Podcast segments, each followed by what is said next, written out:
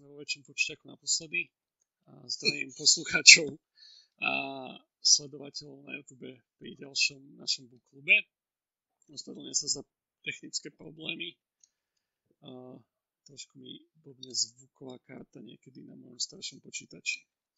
Poďme teda na to. Dneska sa budeme baviť o knihe Alexandre Mach, Radikál z povolania od slovenského historika Antona Hruboňa, ktorá teda podľa názvu asi tušíte, že o čom tá kniha bola, ale možno budete aj prekvapení, že aký ten obsah bol. Sám som zvedavý, čo povedia Kubo Mišo, ako sa im kniha pozdávala a tak ďalej. Ale možno by som začal netradične, keď je už február, tak tým, že sme tu predsa len, že aj takí stálejší členovia, by som možno na začiatok chcel, aby sme si zhrnuli nejaký rok 2020 knižný za každého. Tak fakt skrátke, že aké knihy vás najviac zaujali, koľko ste toho prečítali posledný rok, čiže možno začni Kubo. No tak mám ich zapísané v takom jednom zošite, si ma ale prekvapil, no bude to minimálne 20 kníh rôznych, ale keby som mal nejakú vybrať, ale to som vlastne čítal už tento rok, tak asi Rutger Bregman Ľudskosť, to bolo veľmi dobré. A potom sa mi páčil, to som dal za jeden deň, Rowlingovej Ikabog, rozprávka, veľmi pekné. No a neviem, tieto dve by som asi tam, pri týchto by som nechal. Konečne som dočítal Šošanu Zubov, Surveillance Capitalism, ako to bolo veľmi dôležité, aby som spravil. A to je tiež dobrá kniha, ale taká ťažšia. Nečíta sa to až tak hladko, ako tie prvé dve, ktoré som povedal. Ten Human Crime mám akorát rozčítaný, tak som zvedavý, že ako ma to chytí. Ale zatiaľ to vyzerá zaujímavé, aj keď niektoré veci mi prišli trošku ústrelné, však možno niekedy aj o tej knihe sa pobavíme. Mišo, ako ty si sa mnou 2020 knižný? A tak ja som na tom podobne zhruba ako Kubo, hej, to je môj štandard, zhruba tých 20 kníh ročne, tak niečo vyššie jednej do mesiaca. Neviem, fakt rozmýšľam, že čo bolo také najlepšie, čo mi najviac stalo v hlave, možno Educated od Tari, a teraz si nespomínam na priezvisko, čo je vlastne príbeh dievčiny, ktorá vyrastala v rodine, ktorá sa pripravuje akoby na Doomsday, hej? A proste nechodila do školy a stala sa z nej nakoniec proste doktorka histórie, hej? Takže veľmi zaujímavý príbeh životný. Toto je asi môj top pick, hej, za minulý rok. Ináč neviem, no to, čo sme tu mali na kluboch, to boli väčšinou tiež dobré veci, hej, čiže za to by som sa tiež prihovoril. No a poď ty si mal toho asi najviac. Počtom asi hej, aj keď akože pravda, že tam boli aj nejaké kratšie knihy, respektíve, že dosť mi pomohli Zimmermanové hry, ktoré som si teda pozrel a sú to aj knižky, takže to mi trošku navýšilo ten počet, ale ja sa teda ročne snažím nejako držať na tej úrovni 52 kníh, čo je cca jedna týždenne a zatiaľ sa mi to posledné roky celkom darí, aj keď vravím, že nie sú to všetko nejaké obsiahle buchle. A za mňa akože bola topka asi z knižného klubu Boy Who Was Raised as a Dog, to je fakt kniha, na ktorú stále spomínam a stále sa mi objavuje, keď sa v rôznych debatách bavím s ľuďmi. Ale mimo toho, čo nebolo teda možno v knižnom klube, som sa dostal k mňačkovým oneskoreným reportážam. A to bolo pre mňa veľmi dobrá kniha, akože opísané 50. 60. roky v Československu. Akože to odporúčam fakt každému, kto toto obdobie nepozná. A tiež skôr už potom z konca komunizmu bol pre mňa veľkým prekvapením Džin od Martina Šimečku, teda staršieho, toho, čo píše odkaz MMŠ na denníku N, ktorú teda prirovnávajú k nejakému, alebo teda prirovnávali k slovenskému Kunderovi.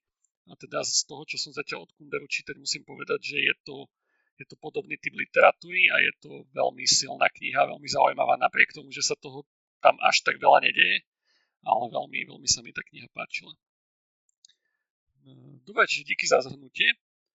No a poďme rovno teda na dnešnú knihu. Alexander Mach, Radikál z povolania, a začneme už tradične teda tým, že ako sa vám kniha páčila, ako by ste ju zhrnuli v pár vetách, a potom ju samozrejme rozoberieme dopodrobnejšie. Možno začať.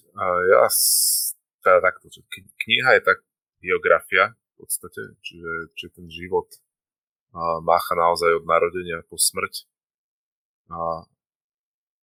delená možno podľa období, ktorých nejakým spôsobom pôsobil. No a je to celkom podrobné, hej, sústredí sa to samozrejme na neho, na jeho život. Snaží sa to príliš nehodnotiť ten autor, to čo Mach robil, ale jednoducho čo najviac ukázať z toho jeho života tých činov, hej, ktoré robil. Bolo tam veľa detailov, ktoré som nepoznal z tej histórie, najmä tie časy za tej prvej republiky, to som ako vôbec nemal tak dobre zmapované, ako som si myslel. Takže tam som si veľa vecí osviežil, utvrdil, to sa mi pozdávalo. No a celkovo, akože dobre, nie možno úplne záživný štýl písania, ale akože v zásade dobrá kniha.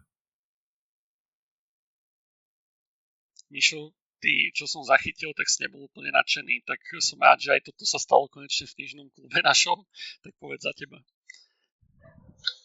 No tak ja začnem prvou formou. Ja som čítal teda e-knihu na čítačke.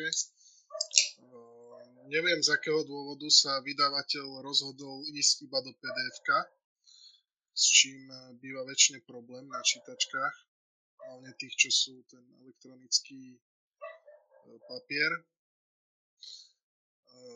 To je taká moja prvá výčitka. A druhá výčitka, tá kniha bola podľa mňa, ale že strašne sa ťahala, že keby bola o 200 strán chudšia, tak ja si myslím, že by bola rovnako informatívna možno, ale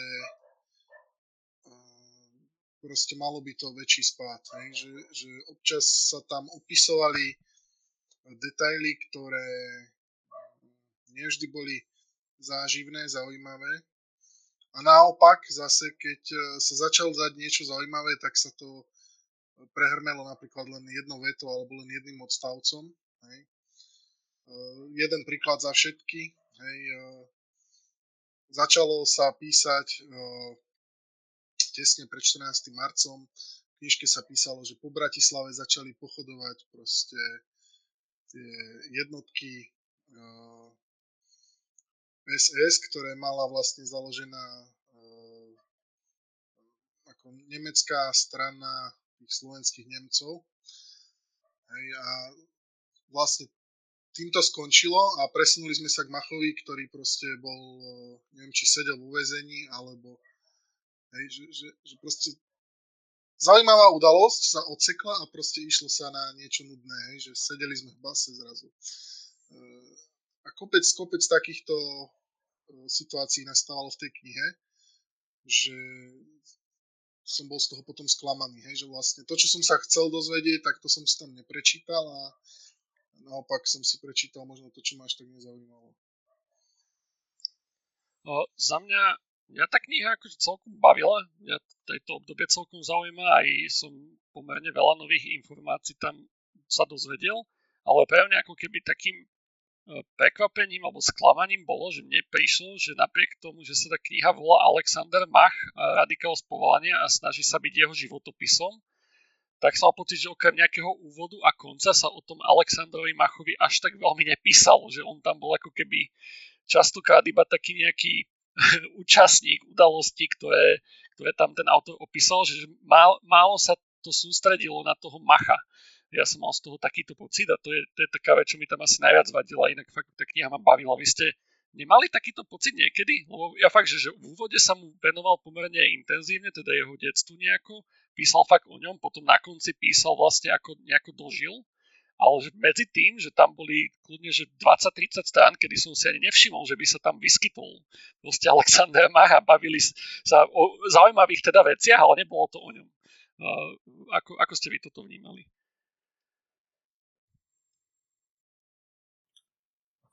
Takto, že ja som si to teda všimol, ale nevadilo mi to. Lebo ako bol tam ten kontext, tá kniha nebola taká, že vyžadovala od čitateľa, aby mal o všetkom v tom historickom kontexte podrobný prehľad a iba by sa odvolávala na niektoré udalosti. Proste mnohé veci sa tam jednoducho vysvetľovali. Ťažko povedať, či to bol úplne úvodný zámer toho autora, možno, že ani nie, hej, možno, že proste mal materiály spísané, hej, tak ich tam chcel dať, neviem. A možno naozaj považoval za dôležité, aby tam ten kontext proste bol. Čo mne to ako nevadilo. Nevadilo mi to. Hej, no paradoxne tieto pasáže mi prišli ako to zaujímavejšie. Hej. A keby tam neboli, tak ja si myslím, že častokrát by si nechápal, že prečo napríklad robil nejaké rozhodnutia, alebo prečo sa udiali nejaké veci v jeho živote, hej. Častokrát sa tam rozoberali napríklad nejaké zákulisné intrigy, hej, nejaké plánovanie, proste prevratu, hej, a takéto veci. Čiže bolo to tam dôležité, hej. Napravím, no, častokrát to bolo zaujímavejšie ako samotný Mach. No áno, za to, že proste často som mal pocit, že tá kniha sa mohla volať inak a možno by potom bola lepšia, aspoň pre mňa. Ale to je teda subjektívne, ale poďme teda k tomu Machovi, keď už na neho bola tá kniha zameraná. Skúste zhrnúť, že toto bol Alexander Mach a možno aj to, že čo ste sa nové o ňom dozvedeli vďaka tejto knihe. No ja som konečne pochopil, že prečo on vlastne nebol popravený. To bola prvá vec, ktorá alebo prvá otázka, ktorú som vždy o ňom mal, že prečo on sa dožil ako že v 80. roku až zomrel. Ako, že jak je to možné, keď proste Tuku popravili, aj ty sa popravili. A tu na to bolo akože konečne vysvetlené, že prečo. A teda vyplýva to asi aj z tej jeho povahy trochu, že ako keby bol taký dosť priamy, jemu nešli nejaké veľmi intrigy, nevedel sa zrejme pretvarovať, vždycky proste to z neho ako naprvu vyprsklo, hej, čo si práve myslel, a to proste bolo v určitých momentoch niečo, čo mu pomáhalo, veľakrát to posadilo do basy za tej prvej republiky, ale rovnaká vlastnosť, proste taká otvorenosť, a viac menej nič neskrývanie ho potom zachránili pred tým Národným súdom, kedy on vlastne všetko priznal, všetko nejako ako potvrdil, ale zároveň sa dostal do pozície, že áno, o mnohých veciach proste ako keby za mnohé veci akoby nemohol a iba ho proste tie udalosti niekam sotili. Ne? A on mal proste dostatok šťastia, že nezúčastnil sa na určitých veciach a ten Národný súd to vyhodnotil tak, že dobre, hej, proste necháme ho tak. Hoci to bolo teda nečakané, hej, že to takto dopadlo s ním. No, možno pre tých, čo nevedia, kto je to Alexander Mach, že to tiež bolo akože pre mňa veľmi zaujímavá vec, čo som o ňom nevedel, ale Mišo, skús možno ty zhrnúť, že kto to vôbec bol. Hej, ja by som len k tomuto, čo povedal Kubo, povedal, že ja tomu naďalej nerozumiem, prečo nebol popravený. Hej, lebo okej, akože priznať sa a možno, že povedať, že mi to je ľúto, hej, keď sa bavíme o desiatkách tisícoch vyvezených Židov a ešte to povedať, že ako si to povedal, že možno pri niektorých veciach nebol, alebo bol do nich sotený. To je ako keď Pellegrini povedal, hej, že keby on mal tú moc, tak by to spravil také harakiri, a to povedal ako premiér, hej. Nie je jednoducho, akože v mojich očiach nemal proste sa dožiť dôchodku, hej. No a prečo nie? No, možno keď povieš, že kto to teda je, pochopia tí, čo dobre, možno tak, to nevedia.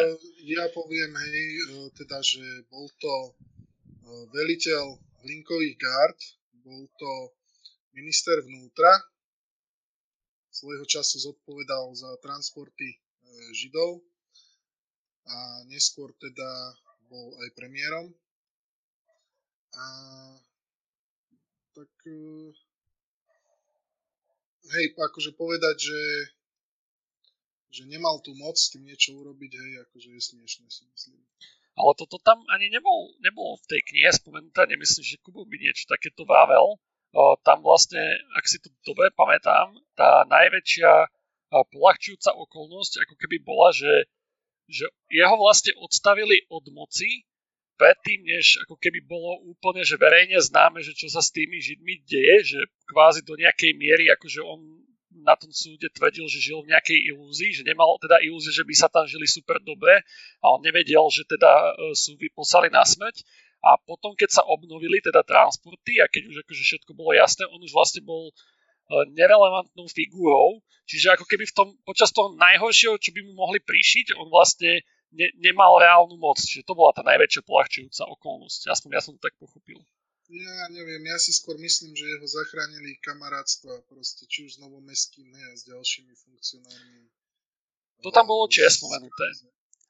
Ale tiež napríklad, že bol, čo som bol prekvapený, že bol jediný vlastne z tej trojice Tiso, Tuka, Mach, ktorý aj oľutoval teda, čo sa s tými Židmi stalo.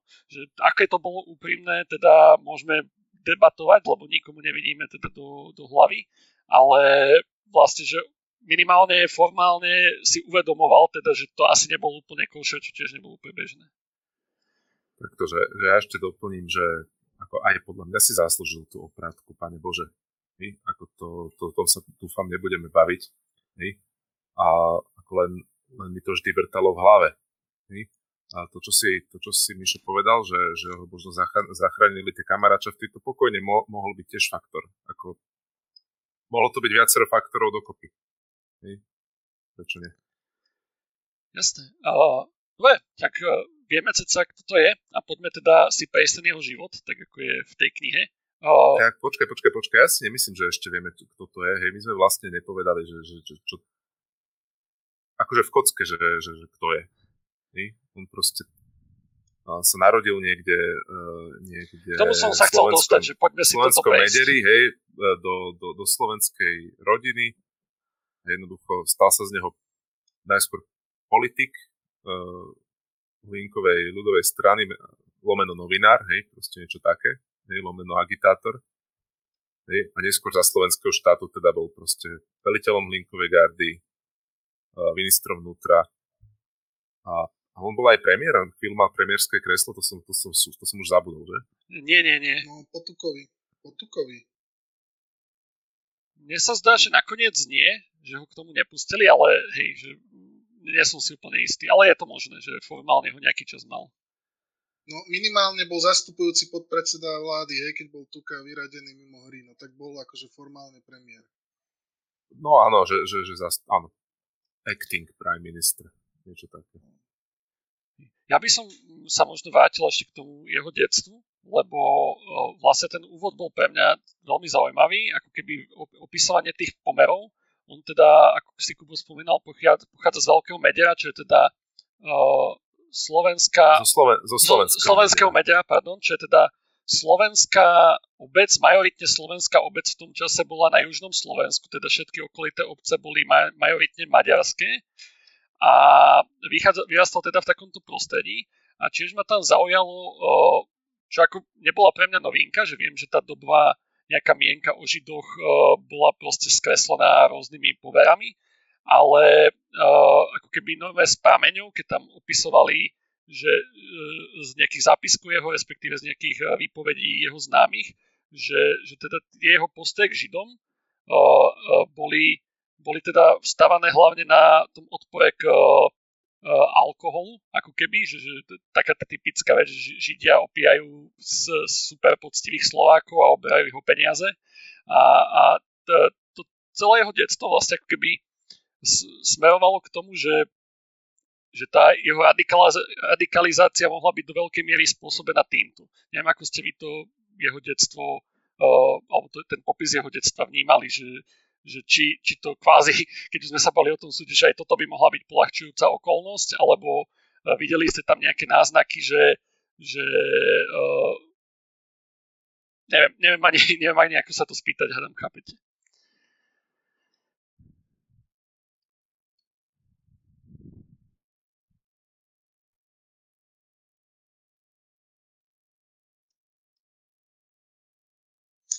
Neviem, premýšľam, že či to jeho detstvo bolo nejako formujúce. Tak mňa tam zaujalo napríklad, čo som si zapísal, že on vyrastal bez otca napríklad, že jeho otec zomrel vlastne v prvej svetovej vojne na fronte, teda bojoval za Rakúsko-Uhorsko a ovplyvnený tam bol nejakým miestnym kňazom, ak si to dobre pamätal, alebo teda nejakým miestnym politikom, ktorý teda tiež mal nejaké názory tohto smeru. A že tým bol akože celkom dosť formovaný. Tento človek mu zároveň pomohol teda dostať sa na gymnázium, keďže akože nebol že z chudobnej úplne rolníckej rodiny, ale nebolo úplne bežné, že tedy chodievali takéto deti nejako študovať. Čiže tam sa hneď dostal do prostredia katolíckeho kléru, alebo neviem ako to nazvať, že to teda bolo skôr určené teda pre kňazov, a on aj teda pôvodne mal sa stať kňazom, ale nakoniec sa nestal, ak si to dobre pamätám. Nestal sa, ale proste dostal sa do tých kruhov. Jeho tie kruhy tak postupne vťahli. On sa najskôr musel dostať do Bratislavy a potom vlastne ako keby celý čas riešil existenčné otázky počas tej republiky prvej. Že v kuse bol proste nikdy nejako veľmi nezbohatol, toho možno aj udržovalo ako v nejakej nálade revolučnej. No on si aj viac menej preto dobre rozumel s komunistami, že tam vlastne boli také anekdoty, že častokrát sa mu stalo, že prišiel na zlý meeting, že neprišiel na ľudácky meeting, ale prišiel na meeting ku komunistom, na pódium by prišiel a len proste počas prejavu zistil, že okej, že ja tu mám zlé publikum. A vedel to z toho vykorčulovať tým, že proste áno, pochválil sociálny program, a išiel preč. Takže áno, no ja si myslím, že aj preto to si s nimi rozumel, že teda pochádzal z chudobnejších, alebo žil v chudobnejších pomeroch, kde vlastne ako novinár nezarábal veľa, tam viem, že mu vybavovali miesto v novinách, a Hlinka nechcel dáko zaplatiť, že tam mal veľmi malý plat, ani mu ho nechcel zvýšiť. Takže tak, no. To tiež tam bol viackrát spomínané, že on mal vlastne s komunistami, dokonca ich aj obdivoval na rozdiel, alebo teda aspoň rešpektoval na rozdiel od nejakých demokratov alebo agrárnikov, pretože mali teda gule, že on mal takú tú povahu, že polopatisticky povedať, ako to už Kubo povedal, a že tieto udalosti, kedy sa postavil na zlé pódium a vlastne nakoniec zašiel z jeho potlesk, ako si predstavte, že by došiel, ja neviem, že na Slovensku nemáme nejakú superlavicovú stranu, ale že na meeting PSK by sa tam postavil, dajme tomu nejaký Uhrík alebo Mazurek nechtiac, a nakoniec by to skončilo tak, že by ho tí PSK aj vytlieskali, že cca takýto level to ako keby mohol byť, že rozporov, a on dokázal tam akože nájsť prienik, čo tých ľudí zaujalo, čiže musel byť veľmi dobrý rečník a veľmi dobre pracovať s tým davom. No on si to evidentne užíval. Z toho, čo som sa tam dočítal, on z toho mal vyslovene pasiu, že mu sa chcelo vystupovať, to nebolo ani, nebral to ako povinnosť, nepríjemnú, ktorú možno, ako to brali možno iní, ale on vyslovene to vyzeralo tak, že on si tam chodí po energiu, na tie meetingy. Povedali sme teda, že on bol novinár / agitátor, teda to z toho vyplýva aj tieto jeho prejavy, ktoré teda začal ešte predtým, než bol nejako aktívny politik alebo poslanec alebo nejakej inej funkcii. A možno je dôležité trošku sa pobaviť o tom, že ako fungovali noviny akože v tomto období, pretože to bolo diametrálne odlišné od toho, ako to funguje teraz. Neviem, že či niekto máte o tom nejaké hlbšie vedomosti, čítali ste niečo, ja mám niečo, ale chcel by som nechať vás a keď tak potom doplním. Tak v prvom rade tie noviny, tá dobré, že hlbšie vedomosti nemám. Ne? Teraz vychádzam proste z nejakých takých všeobecných, ale teda skúsim, tie noviny boli podstatne dôležitejšie médium, než sú dnes. Teda v prvom rade tie printové, však ako iné vtedy veľmi neexistovalo. Oni v podstate okrem rozhlasu, ktorý bol celoštátny a v podstate politicky neutrálny, dá sa povedať, plus minus, tak jednoducho nebolo iného média, ktoré by tí ľudia mohli sledovať, okrem novín. Čiže podstatne viacej sa čítali a teda bolo ich asi aj o dosť viac, ako vyslovene, že titulov, ktoré vychádzali. A tak, že každá politická strana, väčšia, mala nejaké svoje noviny a ako svoj tlačový orgán, tak tomu hovorili komunisti, myslím neskôr, kde v podstate sa prezentovali postoje, ale to nebolo vyslovene len, že ako keď vám prídu predvolebné noviny do schránky, že to čítate a vidíte proste treťotriedne texty nejaké. Ale to bola akože naozajstná žurnalistika, len bola teda akože silne strihnutá v rámci tej stranickej línie nejakým smerom. Silne tým bola ovplyvnená. Samozrejme, asi existovali aj nejaké noviny, ktoré ako keby neboli stranické, to určite boli všelijaké rôzne také odborné, že poľnohospodári, hoci tí boli samozrejme s tými agrárnikmi dosť akože poprepájaní, ale jednoducho mali ten nejaký svoj vestník, alebo čo to bolo, proste aj iné profesie väčšie, ktoré v tom hospodárstve hrali nejakú úlohu, spravidla mali tiež nejaké svoje denníky, alebo možno menej často vychádzajúce noviny. No, čiže takéto čosi, takáto je moja predstava. No, tá granularita bola ešte oveľa väčšia, tam prakticky skoro každá komunita alebo mesto malo svoje noviny. Tam si treba totiž to uvedomiť to, že aj ten rozhlas, on začal až takedy v polke 20. rokov vysielať a po drôte. A teraz to nebolo naťahané všade. Čiže hlavne teda noviny boli komunikačný prostriedok a letáky. Kadejaké tlače letákov.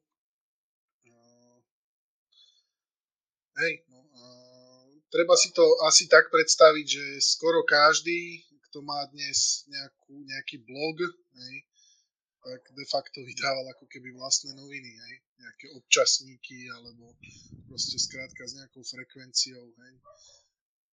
Tých novín bolo že neúrekom. A tie náklady boli obrovské, akože to boli v tisíciach, desiatok tisícoch, dokonca aj také obskúrne. Ten mách akože... Záleží, keď sa bavíme o týchto veľkých stranických, ako Slovák a takéto, tak tie .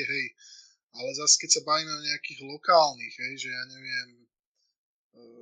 fakt, že malé mesto malo svoje noviny, tak akože tam to šlo stovka. Jasné, len čo som chcel povedať, že ten Mach vlastne, on tam prechádzal cez rôzne tie ľudácké periodika, Gardista a neviem čo, proste mali, už sa nepamätám tie názvy, že pomerne veľa a potom tam dokonca aj nejaké, že katolíckí rolníci, proste, že nejaké milióny, to bolo, že 8 000 náklad to malo, alebo niečo také, že to dneska majú, neviem, že možno Smečko má na Slovensku taký náklad tlačený a že to bolo, že proste úplne, že nejaké minoritné krídlo, kde chceli teda brať voličom tej agrárnej strane, tak aj tieto nejaké iba čiastočný občasník, ktorý sa staral, mal pomerne vysoký náklad. To bolo pre mňa celkom zaujímavé. Počkaj, Smečko má dneska 8 000. Neviem, akože viem, že tlačené noviny... dobre, možno som podcenil, ale podľa mňa ten tlačený náklad nebude nejaký vysoký, akože že už v dnešnej dobe. Ale kľudne Google. Čo si ale teda naznačil, Mišo, že on vychádzal z nejakého chudobného prostredia. Ja som si poznačil, že keď teda v 30. rokoch sa dostal kvôli teda kauze, ktorá bola celkom zaujímavá, a možno sa teda najprv o nej pobavme, do väzenia, že bol celkom zúfalý. A táto kauza vlastne s Tukom ako maďarským agentom, ktorý teda sa snažil nejako Slovensko dostať naspäť po svetoštefánsku koronu, je podľa mňa taký veľmi, veľmi chábo známy incident v slovenskej verejnosti, čiže ja pravdu povedať až tak ho asi neviem zreprodukovať, že o čo tam išlo, iba takých hrubých kontúrach, čiže viete to niekto možno dobre zhrnúť, že o čo tam išlo v tom tukovej kauze? Tak to ešte poviem, našiel som, že priemerný tlačený náklad 32 000 kusov. Okay. Predaný 22. OK, čiže je to... Teda to mi vyhodil teraz akože Google. No. Ale stále je to akože neporovnateľné s tým, čo to boli. Že to boli fakt, že 200 000 náklady a takéto tie väčšie. Dobre, ale ďakujem za fact check a k ten tomu Tukovi. Ten Tuka. No. Tak ten Tuka bol akože o generáciu starší od toho Macha. To si treba povedať. A v čase, keď vzniklo Československo, on už bol vlastne profesorom na Alžbetínskej univerzite v Bratislave. A tak už len to samo o sebe vlastne indikovalo, že on bol s tým uhorským režimom ako keby nie že spriahnutý, ale jednoducho nebol rozhodne proti nemu. Tuka dovtedy nevystupoval ako nejaký národovec slovenský. Naopak, vlastne jeho vyliali, respektíve tú univerzitu zrušili, tak si to treba povedať. Na jej akoby... troska, alebo na jej mieste skôr. V podstate z Prahy prišli českí profesori zakladať Univerzitu Komenského, kde teda Tuku nechceli zobrať, lebo jednoducho on bol...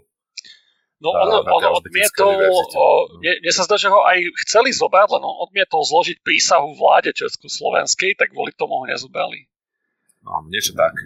A vlastne on ako keby si v tom čase, myslím, že on tak ako plynule proste, ak sa rozpadlo to Uhorsko, tak jednoducho nadviazal alebo udržiaval už nejakú predtým nadviazanú spoluprácu s maďarskou tajnou službou, ktorú vlastne nikdy nezrušil a jednoducho posielal nejaké správy, alebo čo to bolo, to už neviem, proste si nespomínam, jednoducho až do toho 30. roku.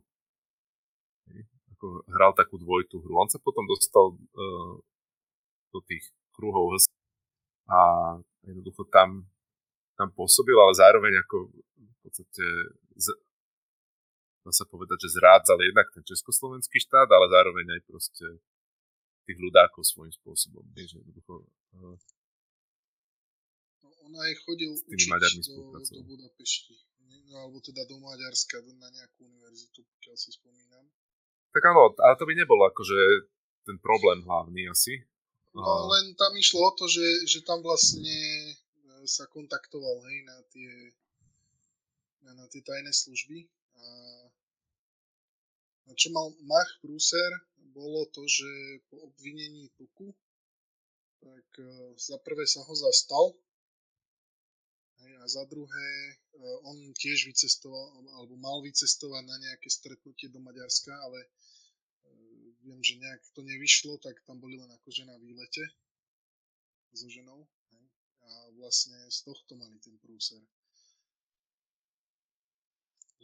Trochu mi to pripomína ten vtip zo Sovietskeho zväzu, že sedia v gulagu traja a bavia sa, že ty si tu začo. Hovorí, že no ja som sa... v 31. zle vyjadrilo súdruhovi Popovovi a druhý, ty si tu začal. No ja som sa v 33. dobre vyjadrilo súdruhovi Popovovi. A ty si tu prečo? Ja som súdruh Popov. Také, mi to prišlo, že proste tak, no, že zastal sa toho Tuku, lebo však jemu bol taký duchovný otec. Považoval za tú otcovskú figúru.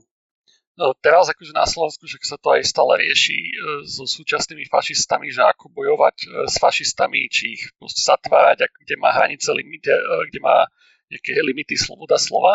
A tiež mi tam prišlo zaujímavé tej knihe, že ako Československo bojovalo s radikálmi, že to bolo, už nemôžeme porovnávať akože vtedajší demokratický režim s dnešným, že predsa len boli aj iné štandardy. Napríklad ma akože zaskočilo, že urážka Masaryka bol trestný čin a že za toto akože, že bežne teda trestali ľudí. Ale teda, že tá Československá republika pomerne živo sledovala aj aktivity LSNS, teda aj zakročila, že keď tam, HSLS, alebo teda týchto radikálov a teda zakročila napríklad, že keď sa snažili nejako podkopať tú štátnosť, napríklad tým, že spolupracovali s Maďarmi. No už len to, že vlastne existoval cenzorský úrad ako niečo úplne normálne, ktorý proste im bežne akože bielil tie noviny, respektíve keď sa mu niečo nezdalo, aké slovo veta, tak proste cenzor prišiel, vybielil a on to muselo výjsť, akože že proste s tým vybielaním, že to je proste niečo nepredstaviteľné. Na tom som sa bavil, že tie vlastne, hej, že to, Machové články, že vychádzali veľmi že divne, že niekedy proste, že jedno, dve slovíčka mal vybielené a niekedy proste okrem nadpisu, že bol celý článok biely a že takto vlastne, že on publikoval, že fakt si to vlastne neviem ani dnešnej dobe predstaviť, že kde toto už pomaly o cenzúre kričia, keď človek na svojej súkromnej nejakej stránke zabanuje niekoho. Takže teraz do verejného priestoru, keby chcete niekto dať, tak vám to niekto vybieli, pretože je to protizákonné, alebo teda urážete tatíčka Masaryka. Čo akože funkciu prezidenta. Hej.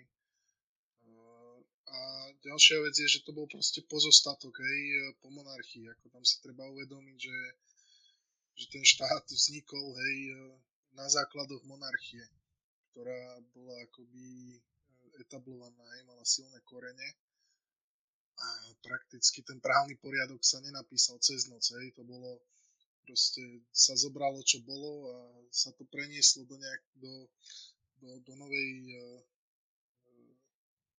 ako trojpilierovej moci, hej, demokratickej. Postupne sa to vyvíja. No, tak. Aj teraz máme, hej, de facto nejakú radu pre vysielanie, hej, čo teraz sa to rieši akoby spätne. Hej, tak vtedy sa to riešilo proaktívne.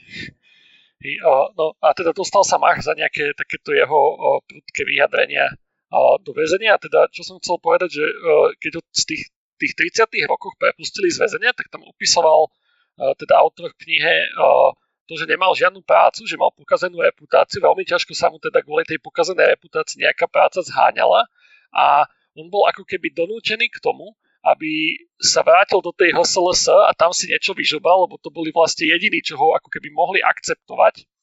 A keď som to čítal, ja neviem, že to je úplne najlepšia paralela, ale ma napadli proste ľudia, ako teraz je Lívia a takýto proste všelijakí proste mladí, dajme tomu radikáli, ktorí, dajme tomu, podporujú LSNS a proste, alebo nejaké proste marxistov, hocičo, že nejaké radikálne kruhy.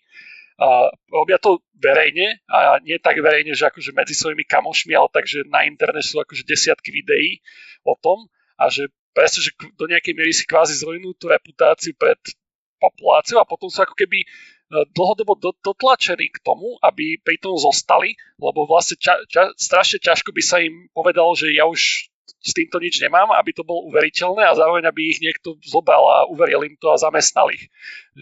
Toto mi prišlo také, že tá dilema, tá Máchova musela byť veľmi podobná tým ľuďom dnes. Víš, si sa hlásil? Čo si o tomto myslíte? Že dá sa to vôbec porovnať? Alebo že dá sa z toho nejako vykorčulovať? Že nebolo toto taký zlomový moment? Že potom, ako sa dostal z toho väzenia, že ako keby... tam bolo aj teda písané, že on už možno chcel aj niečomu inému sa venovať, ale keby nemal veľmi šancu, lebo nikde sa vlastne nemohol zamestnať. Že, či nepadol do takej pasce kvôli svojmu radikalizmu v mladosti? Neviem, no ale on asi ani moc iné nevedel robiť, hej, ako novinárčiť, hej? Čiže toto ho skôr uzamklo, že teda prekonal tú tuberkulózu, hej, mal teda chronické následky z toho a nebol teda schopný fyzicky pracovať, hej. No a na pozícii intelektuála v tej dobe, no, tak povedzme si to, že teda nebol výskumník, hej, na univerzitu nemohol ísť robiť a také, že práca za počítačom ešte neexistovalo, hej. A to písanie ho bavilo, akože on chcel byť novinár, hej. A v tomto smere asi nemal teda na výber. Stále to proste bolo o tom, že ako keby tá možnosť, že poď ďalej niečo písať, ďalej buď radikálny, no stále ako keby vyzerala z jeho pohľadu ako najlepšia, najjednoduchšia, najmenej bolestivá. Hej. Hoci možno, že existovali aj ďalšie, teoreticky by sme si vedeli predstaviť, ale keď sa na to pozrieme z nejakého jeho lokálneho pohľadu, hej, tak akože on to zrejme mohol tak vidieť, že jednoduchšie bude proste zase doliesť za tým hlinkom, hej, poprosiť ho, alebo už cez niekoho iného, aby mu proste dohodili. Hej, tu akože možno lepší príklad ako Livia je nejaký taký Blaha, lebo dobre, tá Livia, títo mladí ešte sú pomerne mladí a môžu si proste povedať presne, že idú sa nejako normálne zamestať, niečo normálne robiť, ale taký ten Blaha, že on už podľa mňa sklzol presne do toho, že on už nemá veľmi čo, že on má tak zrujnovanú reputáciu ako keby v nejakých týchto intelektuálnych kruhoch, že neviem si predstaviť, že by ho nejaká seriózne noviny, seriózny nejaký výskumný inštitút proste zobral a že pán Blaha, poďte teda, že zamestná vás úplne bez toho, aby sa niečo zmenilo, že on ako keby uviazol tam v tom, že musí vlastne stále byť radikálnejší a radikálnejší. A že takíto ľudia sa stále vyskytujú, že proste vpadnú do toho nejako nechtiac možno aj, alebo že tak chtiac nechtiac a potom už z toho nevedia vykorčulovať a ich živobytie visí na tom, že presne nejaký benefaktor im proste dá nejaké to miestečko a budú dúfať, že ten benefaktor zostane pri moci, aby im to miestečko udržal a to je vlastne náplň celý ich života. Nič iné nemajú. A tak treba si uvedomiť, že on sa naozaj živil prácou, hej, že to nebolo, že sedel v parlamente a bral plat, hej, tak ako Blaha. On reálne písal, hej. Tak aj Blaha reálne píše. Ale dobré, ale on píše chujoviny, hej, ale akože on písal články, hej, ktoré akože mali ohlas, hej. To není sranda písať. Nebudem sa už tom vrtať. Ďalšie vec, akože potom prepustený z väzenia, čo ma tam zaujalo, že on mal strašný strach o svoju ženu, ktorá bola teda tehotná a mala rodiť. A čo sa tam spomenulo a čo možno nie vždy si úplne uvedomuje, že ešte v tej dobe bola strašne vysoká úmrtnosť decka.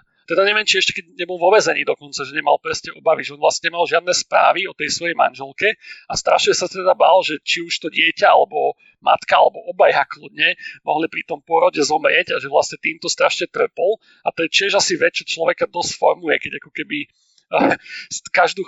každý porod je vlastne, nie že keď žena otehotnie, ako teraz sa tešíme a akože máme dosť veľkú šancu, že všetko dopadne super, ale vlastne keď žena otehotnie, tak zrazu máš proste 30% šancu, že zomrie pri porode.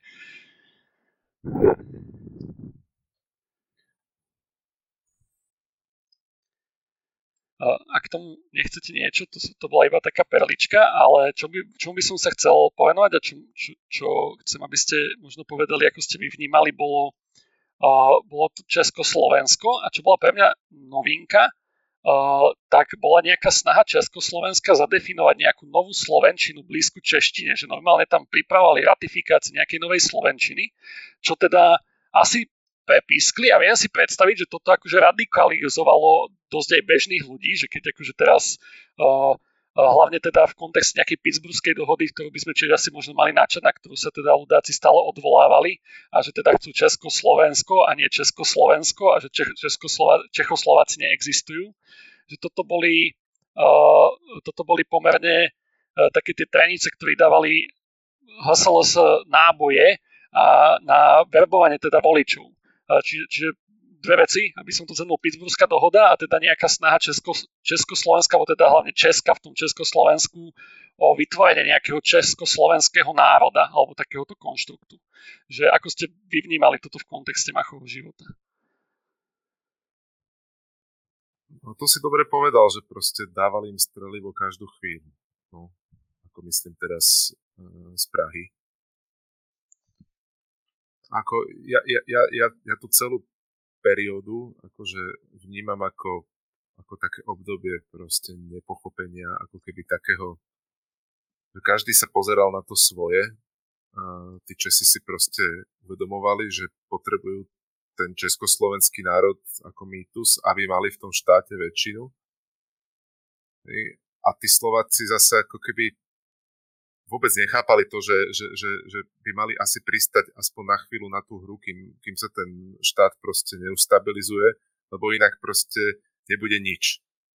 Hej, toto som akože nechápal, že si to, akože, že to nevedeli domyslieť, hej, že to v kuse proste videli len tak, že oni nás tu chcú proste zničiť nejako, hej, proste druhí Maďari a podobne. Toto som ako nikdy nejak nepochopil, hej, že prečo nedovideli akože aspoň kúsok. Za rok. Treba pre kontext možno uviesť, že skladba obyvateľstva pred Benešovými dekrétami v Československu bola iná. Že tu boli ako vo veľkej miere menšiny, obrovské nemecké a maďarské, ktoré potom boli odsunuté. Je vlastne, že Slovákov bolo menej ako Nemcov a toto bolo akože, čo ja viem, že jeden z tých hlavných dôvodov pre vytvorenie československého národa, že aby nemohli Nemci tvrdiť, že prečo to nie je Česko-Nemecko, keď je ich viac ako Slovákov. Hlavne to, že proste tých Čechov nebola väčšina, keby boli sami. Ich bolo 49% v celej tej republike. Tam sa aj naznačil, že to haslo sa vlastne oni dlhodobo ani Mach samotný, že nešlo im, ako minimálne v tom krátkodobom horizonte, o oddelenie Slovenska. Že oni tam vlastne celý čas bojovali za to, aby tam bola tá pomočka, že nech to je teda Česko-Slovensko a nech teda Česko uzná, že Slovensko je samostatný národ, nech im dá nejakú autonómiu, alebo teda nech vznikne federácia, ale ako keby väčšina aj toho HSLS a tam teda už sa začali objavovať nejaké tie konzervatívne katolícke krídlo a potom nejaké to radikálne fašistické začalo vznikať inšpirované teda Hitlerom. A teda väčšina HSLS dosť dlhú dobu ako keby bola proti nejakému snahe o samostatnenie Slovenska a toto začalo bublať, až keď sa do toho zapojilo vlastne Nemecko a Hitler.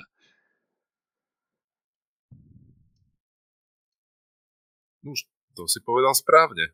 Ako k tomu niečo dodať. Akurát snáď to, že vlastne je tam taký ten efekt, že keď už niečo rozbehneš nejakým smerom, tak potom možno to nebudeš vedieť zastaviť. Ne? To bola vlastne to, že dobre, že keď vám dáme autonómiu, tak proste to môže skončiť úplne odtrhnutím. Ne? A teraz jasné, hej, je otázka, že čo by sa bolo stalo, keby že tú autonómiu dostanú ako už v 30. roku napríklad niekedy, alebo proste skôr, než bola tá medzinárodná situácia taká vyhrotená. To je ale také, že keby, no proste to história nepozná. Pre mňa bolo aj zaujímavé, že vlastne HSLS, ona sa stavala stále do role zástupcu slovenského národa a radi to robia akože extrémistické strany, že tvrdia, že oni sú tí jediní správni zástupcovia. Ale vo voľbách vlastne aj na Slovensku nikdy nezískali nejako radikálne viac ako 30%.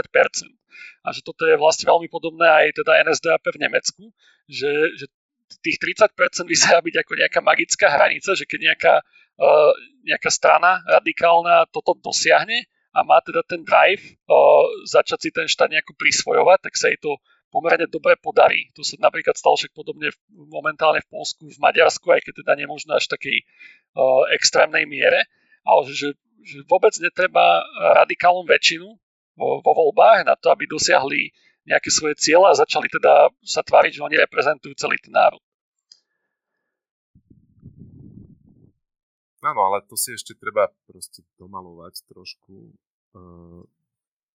lebo v tom čase proste ako politický nástroj sa napríklad používali aj gangy v uliciach, hej, bojúvky. Jednoducho, oni nielen, že proste mali nejakú volebnú podporu, ale oni jednoducho, keď už sa to začalo lámať, tak jednoducho vyslali do ulic v podstate svoju ozbrojenú zložku, hej, aj keď to boli proste mnohokrát len nejaké palice, hej, železné, alebo valašky. A jednoducho naháňali strach. Ako, a nevymýkali sa tým vôbec akože v podstate štandardu, hej, európskemu vtedy. Hej, že to sa proste akože dialo v Nemecku, hej, to bolo akože, no všade. Hej, len na rozdiel od Nemecka, hej, tu na ten štát sa to snažil nejako potláčať, snažil sa zakazovať tieto organizácie. Hej, či už zakázal Rodobranu, viem, že aj Orol mal problémy, hej, oni sa potom transformovali vlastne len na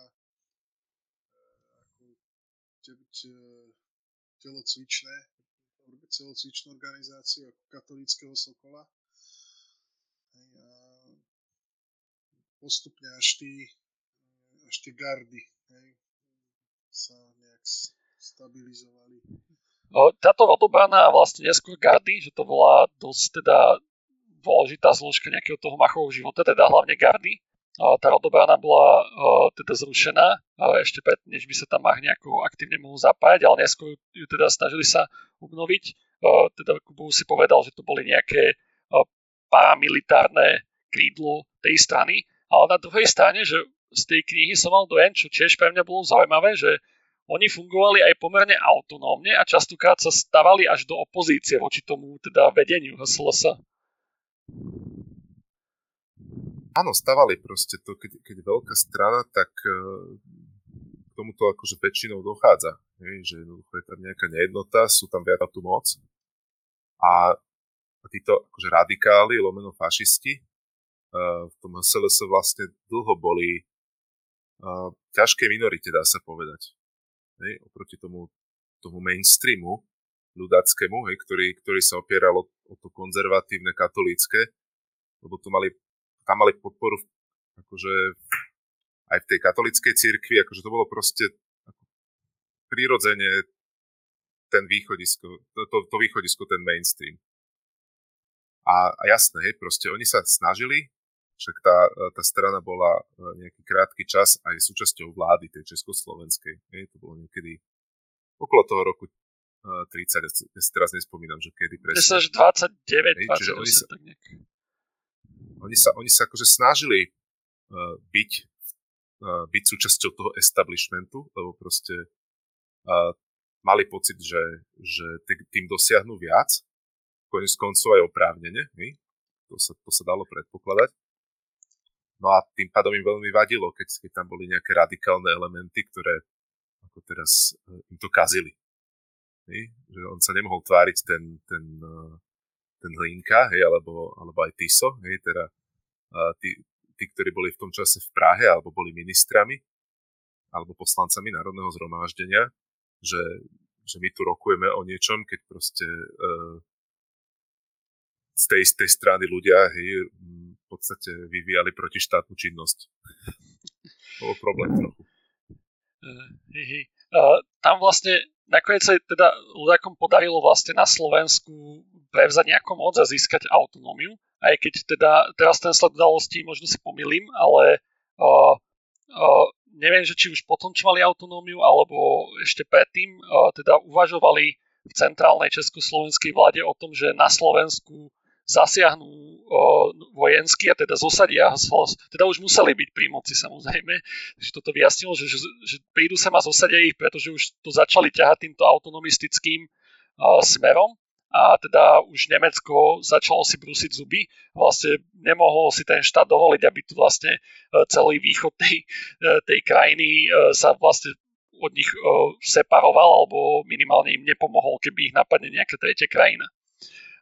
A potom teda ako prebrali tú moc, tam bolo teda zaujímavé pre mňa, akože nie, že úplne nečakané, že oni pomerne rýchlo začali teda odstraňovať Čechov zo Slovenska a bolo to teda také, že oni si predstavili, že keď teda tých Čechov, všetkých tých úradníkov hlavne a vojenských veliteľov a tých, čo majú teda tie dobre platené štátne pozície, odstránia a dajú tam Slováku, že zrazu na Slovensku bude všetko super.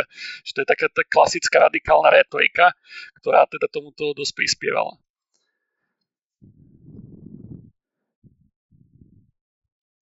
Tam taký pekný citát, ja som si nejaký poznačil, tak budem tu sem tam dávať a že k tomuto sa mi veľmi pekne páčilo, že vlastne oni potom aj zistili pomerne rýchlo, že nemajú dosť kapacity, akože ľudskej, lebo teda nebolo dosť Slovákov, ktorí by boli dostatočne nejako skúsení, vzdelaní, aby obsadili rôzne pozície.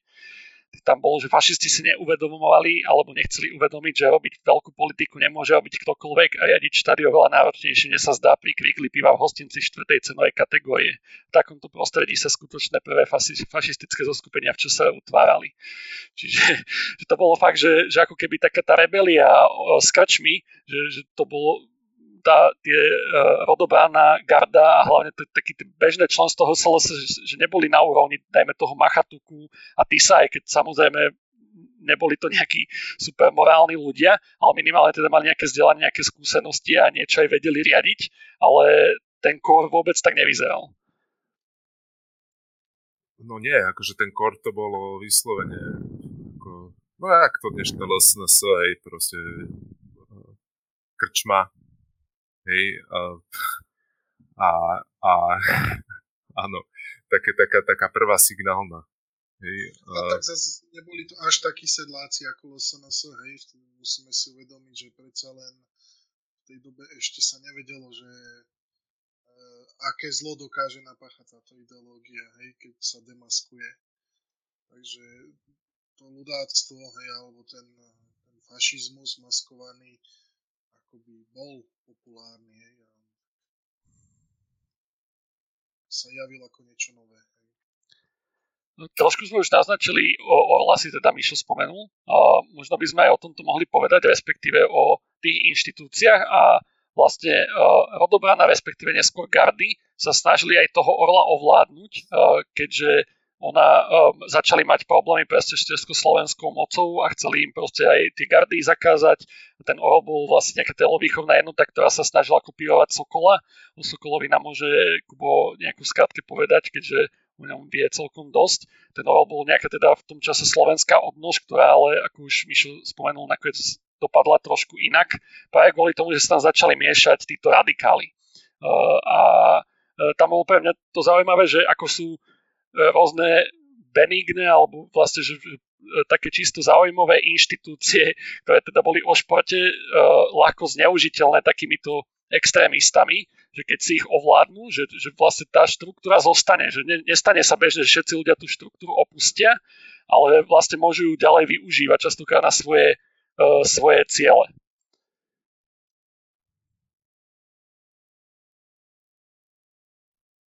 Kubo, môžeš povedať možno o Sokolovi, Orlovi? Že čo ty o týchto organizáciách vieš? O Sokolovi teda vieš asi viac. Takto, že Sokol je organizácia, ktorá vznikla ešte v 19. storočí. Založili to Česi v Prahe. Je to česká vlastnícka organizácia, ktorá sa v podstate snažila o obrodenie národné, prvom kroku proste v rámci teda Habsburskej monarchie. A teda tú svoju politickú činnosť zakrývali vlastne tou telovýchovnou. Že oni proste sa snažili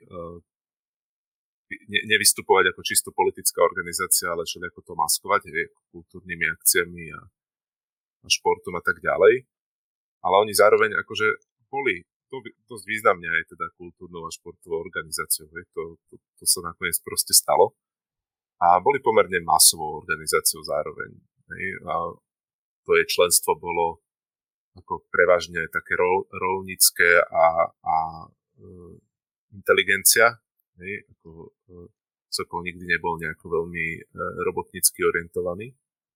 Hoci teda aj robotníci tam boli, ale teda bola to organizácia s pomerne akože rozšíreným členstvom. V čase, keď vypukla prvá svetová vojna, tak tých Sokolov boli desiatky tisíc. Akože teda mužov vo veku, ktorí boli schopní napríklad bojovať, a ono to tak potom aj bolo, že keď sa formovalo Československo, tak vlastne členovia Sokola, ktorí sa nachádzali na území českých zemí, v podstate výrazne pomohli stabilizovať tú bezpečnostnú situáciu. Hej. Pomáhali napríklad aj oslobodzovať Slovensko od maďarskej armády. Čiže oni akože zohrali túto rolu ako vojenská organizácia. No a v podstate za Prvej republiky potom požívali značnú vážnosť. Hej. Masaryk bol Sokol, Beneš bol Sokol. A v podstate bola to tá organizácia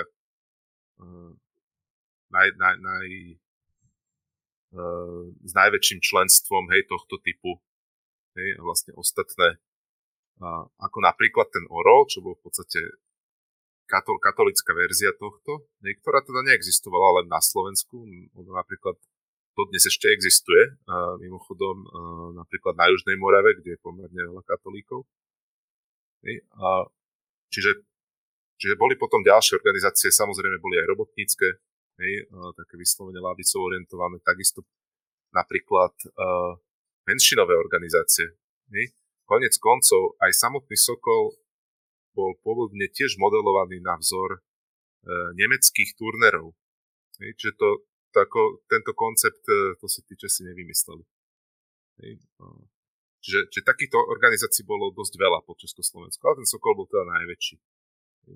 On mal potom samozrejme nejakú ďalšiu históriu. Pre nacistov bol veľmi problematický, hej, lebo tam proste tých odbojárov bolo ako maku. Komunisti takisto sa s tým Sokolom potrebovali nejako vysporiadať, ale to nemusíme asi rozoberať, je to akože na samostatný podcast. Áno, no. Skôr som chcel, že aby ľudia pochopili, že ten Orol akože sa snažil byť nejakým paralelným, ak si dobre pamätám, oni boli aj nejako prepojení na ten Sokol, respektíve, že boli nejaký partnerský, alebo boli prítomní na nejakom centrálnom zväze toho Sokola a potom sa vlastne oddelili, ako sa tam hasalo, sa začala montovať. Ale vlastne chcel som iba poukázať na to, že takéto masové organizácie dokážu byť akože pomerne ľahko zneužité. Pre mňa až prekvapilo ľahko radikálmi, že keď sa nejako k ním dostanú. Takže veľmi radi to tí radikáli robia, že ovládnu nejakú už existujúcu organizáciu a bez toho, aby si to nejako, ja neviem, či to tí ľudia neuvedomia, alebo čo, že proste pokračujú ďalej v tej činnosti a tým podporujú vlastne kroky tých radikálov. Hej, no a akože ja možno, že by som povedal ešte to, že voči dnešku, hej, ten rozdiel je ten, že tie organizácie naozaj boli, že oveľa významnejšie. To hralo oveľa silnejšiu rolu, opäť proste v tom sociálnom, kultúrnom živote a tej danej krajine. Hej, lebo proste neexistovali sociálne siete, nebol nejaký virtuálny priestor, kde by ľudia mohli zdieľať svoje informácie, hej, alebo sa združovať podľa svojich záujmov. Čiže takéto rôzne organizácie, to mohol byť Sokol, to mohol byť aj lokálny dobrovoľný hasiči, to je jedno, hej, ale proste, že ľudia sa akoby oveľa viacej organizovali. Hej. Konec koncov aj tie politické strany boli podstatne masovejšie, než sú dnes. Áno, to je tiež vec, čo si veľa ľudí neuvedomuje dnes a akože málo aktívnych. A teraz máme akože paradoxne opačný problém, že pomerne malá skupina si dokáže založiť stranu, združenie a robiť veľké veci. Čo akože na jednej strane super, lebo tak nepotrebujeme veľa ľudí na to, aby sme niečo presadili, ale vlastne akože väčšina je veľmi pasívna.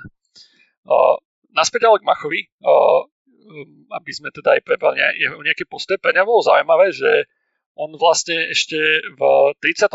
roku, čo som si poznačil, nebol nejaký nadšený podporovateľ Hitlera, alebo teda fašizmu. Konkrétne povedal, že Hitlerovci nie sú o nič lepší spôsobu boja ako bolševici. Teraz si v podstate stáli na poboku Hitlera a vidíte, že je veľmi malý rozdiel medzi nimi. Jeden sa opiera o násilie, druhého argumentom je otrávny plyn a strojová puška ako čert a diabol. Že ten Mach, napriek tomu, že tá kniha sa bola radikál z povolania, bol akože pomerne radikál nejakými vyjadreniami, že si uvedomoval, ako keby, že tieto režimy asi nie sú úplne OK. A napriek tomu s tým Nemeckom nakoniec spolupracoval že kde, ako ste vy z tej knihy možno pochopili, že túto jeho premenu.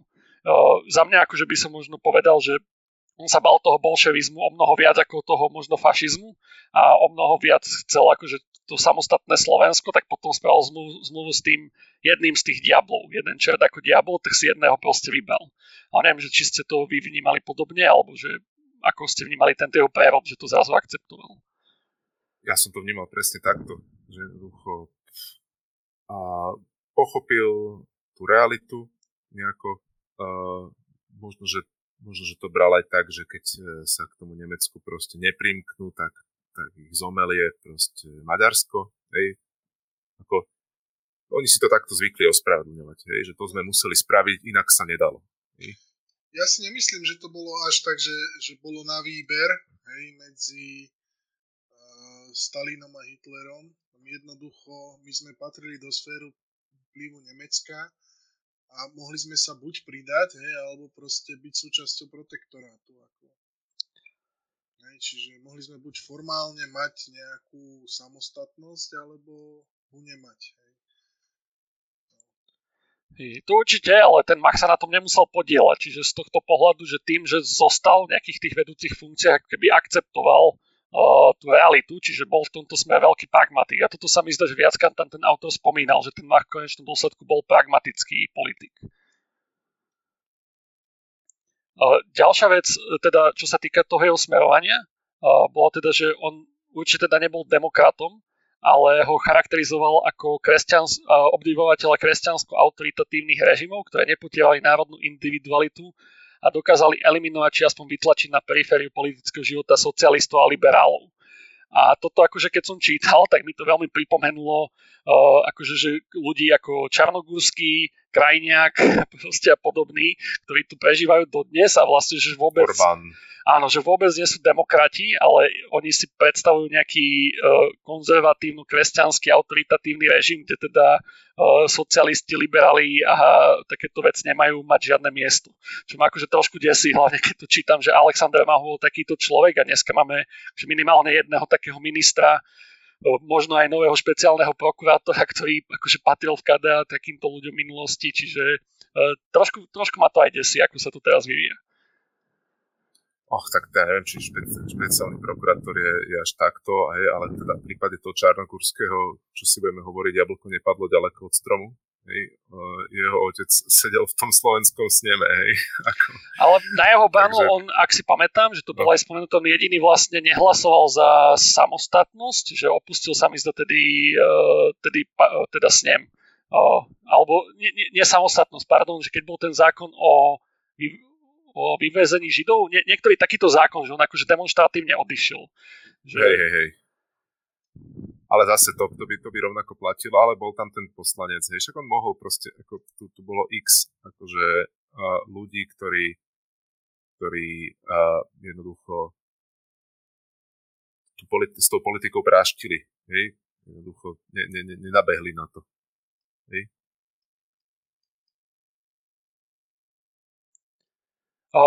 Áno, podobnosť je veľmi veľká. Hej, ako to si povedzme, určite. V tej knihe bolo inak spomenuté aj to, že tá popularita HSLS alebo ich teda nejaká politika nebola ani spôsobená nejakým teda fandením nejakému fašizmu alebo niečomu takémuto, ale skôr ako keby znechutením československým variantom demokracie a teda hlavne im pomáhalo v tom, že tá československá vláda bola neústupčivá aj v nejakých triviálnych otázkach a teda hlavne ich teda provokovalo to, že neschopnosť uznať slovenský národ a toto mi trošku pripomínalo také tie debaty o tom, aká je zlá Európska únia, čo častokrát proste tá únia ako keby nahráva radikálom práve že v nejakých úplne triviálnych otázkach a potom majú presne tú muníciu, že prečo do nej strieľať. Že neviem, či tam sú až také paralely a nejaké by som tam videl. Áno, ale tak to bolo akože vždy, hej, tak bola zlá Praha, teraz je zlý Brusel, hej, tak ako tiež bola zlá Moskva, hej, tak akože vždycky, keď príde nejaké nariadenie de facto z hora, hej, tak je proti tomu nejaký odpor. Ja neviem, že či to je rízo slovenská vlastnosť, asi nie. Hej, že podľa mňa je to normálna vlastnosť. No hej, len... Áno, ale predsa len ako, že stojí to možno za úvahu. No áno, no tá paralela tam je, hej. Porovnať, ale teraz s tým Bruselom to zaujímavé, hej, lebo že čo robí Brusel rovnako ako tá Praha, čo robí inak. Respektíve to, čo mi napadlo, je, že tej Prahe sa asi dalo proste viac vyčítať, že sa nezaujíma, čo sa deje, že sa nezaujíma až tak veľmi o to, čo si myslí akože tretina tej krajiny, respektíve čo sa to v tej tretine tej krajiny deje. To ako Brusel versus Slovensko je oveľa väčší nepomer. Hej? Proste ten Brusel sa musí starať o celú Európu, ktoré my sme len koľko percent? 1,5, hej, proste percenta obyvateľov, to je akože oveľa menej, hej, čiže ak by sme išli vyčítať Bruselu, že proste nezobral do úvahy nejaké naše túto lokálne špecifiká, napríklad v niečom, hej, tak ako teda môžeme to vyčítať samozrejme, ale ako je to niečo iné, ako keď by to vyčítala proste tretina obyvateľstva, alebo dobre, to nebola tretina obyvateľstva, ale akože rádovo viac, hej, percent obyvateľstva nejakej krajine.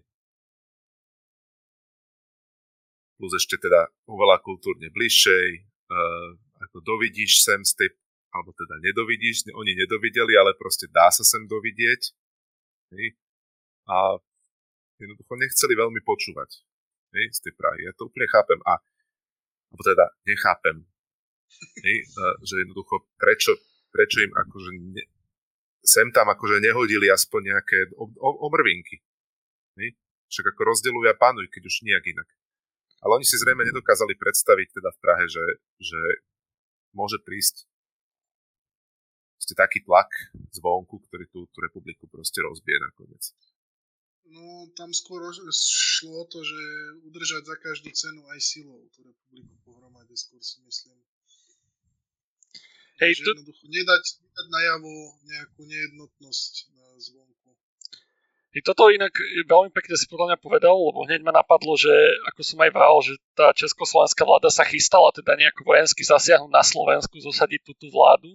Aj teda nejako to spravila, ale bez toho, aby to bolo až také dramatické, ako sa možno pôvodne chystalo, že dočasne tam teda toho tí sa zosadili a dali tam niekoho iného, aj keď nepodarilo sa heslo sa odstaviť, že keď v Európskej únii, teda Británia sa si povedala, že sa ide odtrhnúť, tak si spravili referendum a aktivovali článok nejakej zmluvy, kde to bolo myslené od začiatku, že však dobre, myslíme na takú eventualitu a vyšli.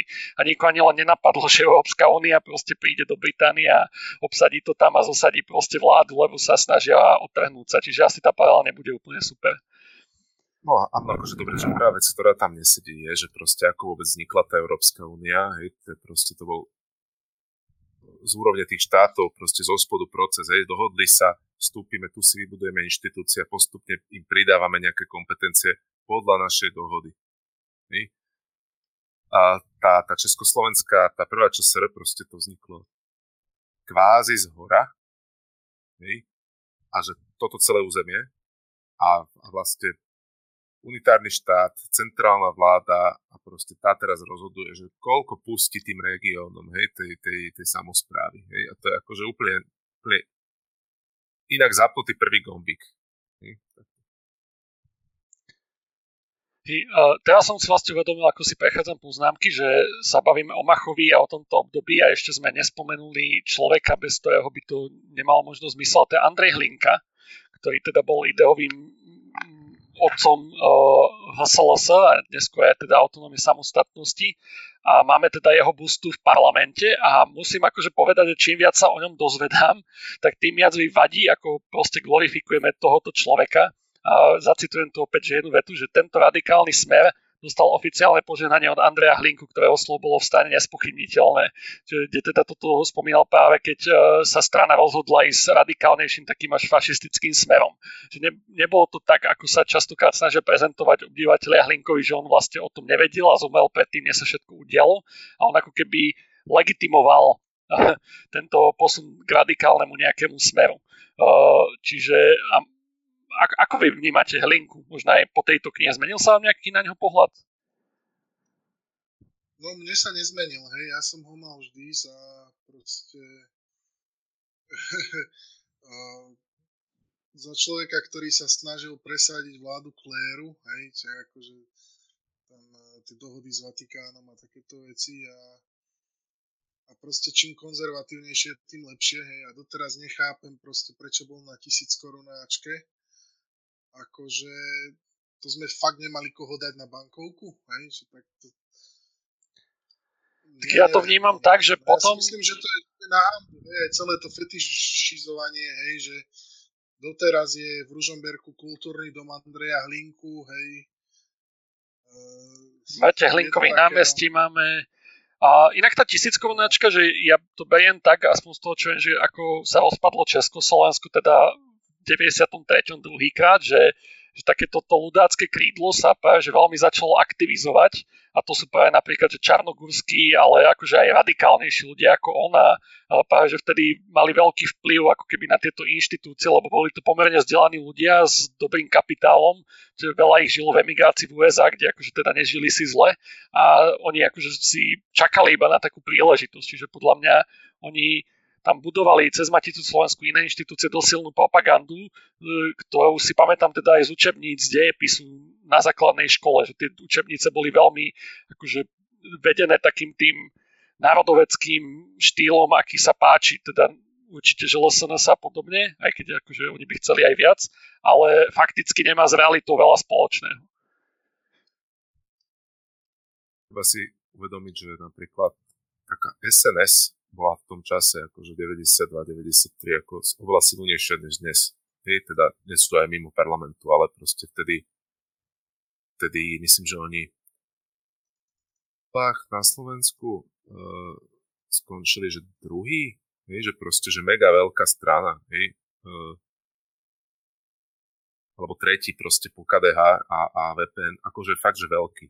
Hej, čiže a to tam strašne akože, že oni ožili úplne po tej revolúcii.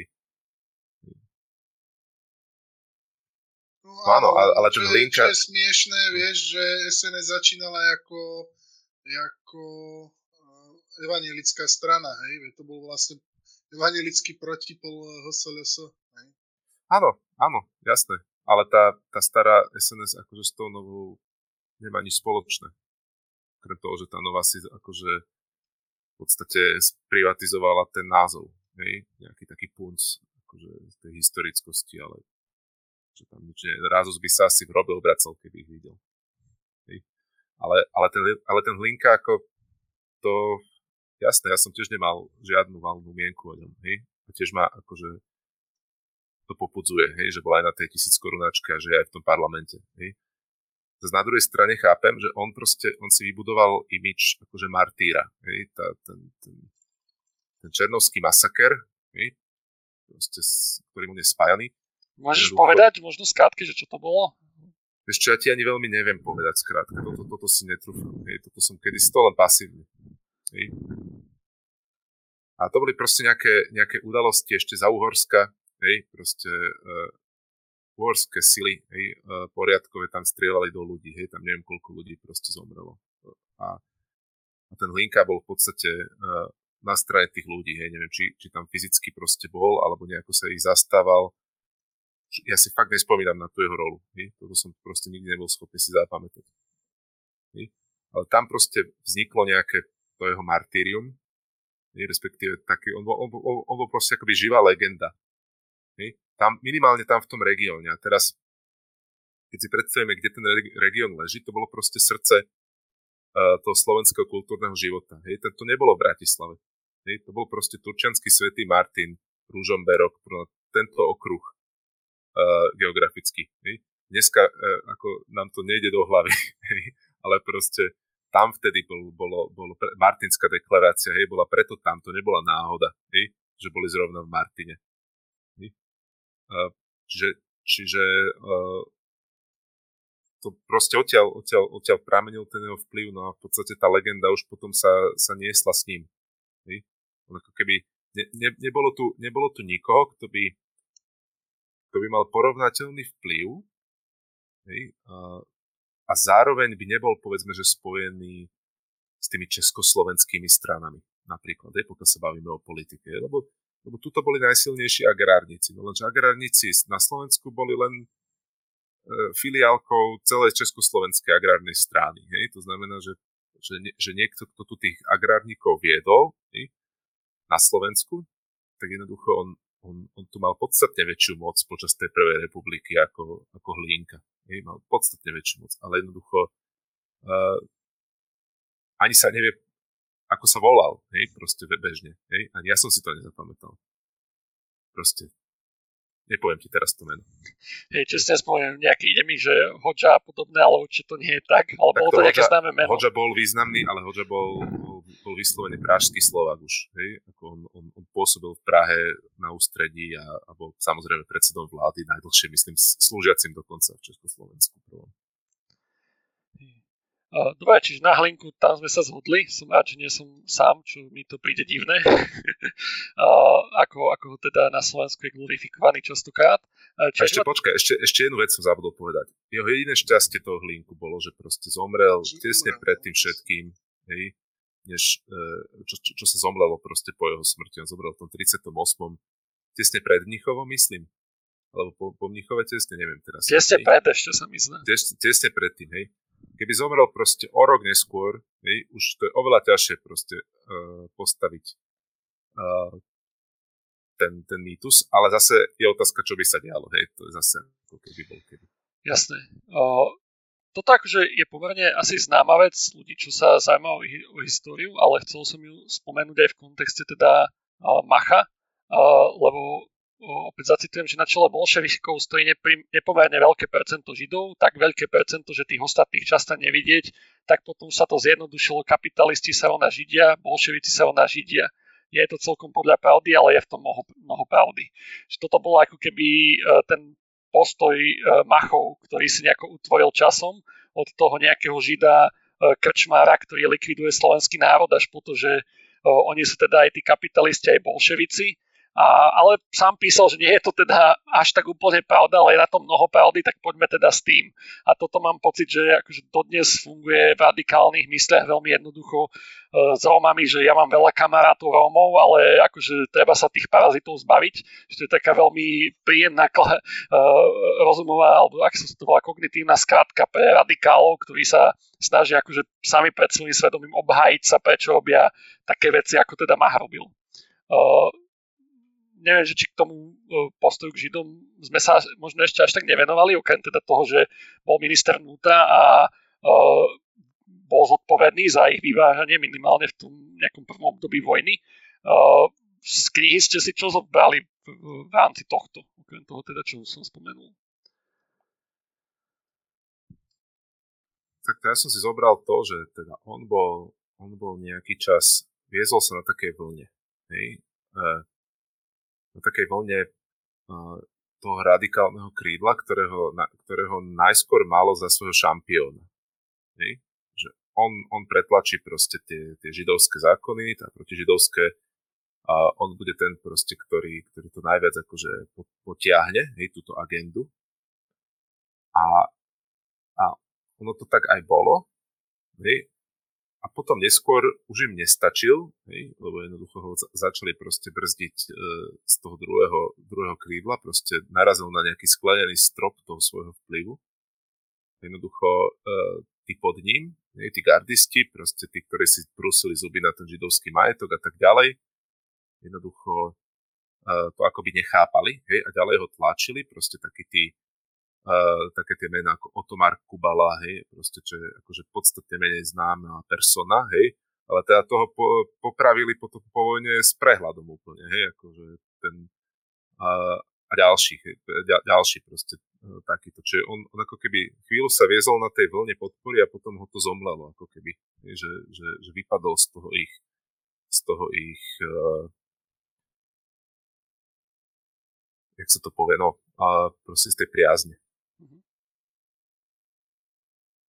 Mišo, ty si ako vnímal tento Machov aj vyvíjajúci sa vzťah, však spomenuli sme na začiatku, že on keby na konci minimálne formálne si uvedomil, že spravil nejaké chyby.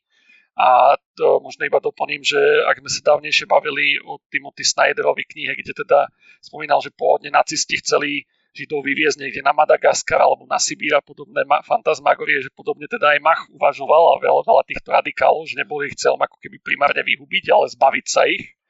Čiže... No, hej, len to, že oľutoval, alebo respektíve, že si uvedomil, hej, že Židia sú ľudia, to tvrdil až pred súdom, hej, akože predtým som nezachytil, že by došiel k takémuto záveru. Hej. Takže na toto treba podľa mňa klásť veľký dôraz. A druhá vec je to, že bolševik sa rovná Žid, hej, to nevymyslel Mach, to je akože treba si uvedomiť, že veľa z revolucionárov v Sovietskom zväze boli naozaj Židia, hej, jednoducho aj z časti z toho dôvodu, že jednoducho Židia boli intelektuáli, hej, a teda socializmus alebo to bolševické hnutie začínalo ako intelektuálne hnutie, hej.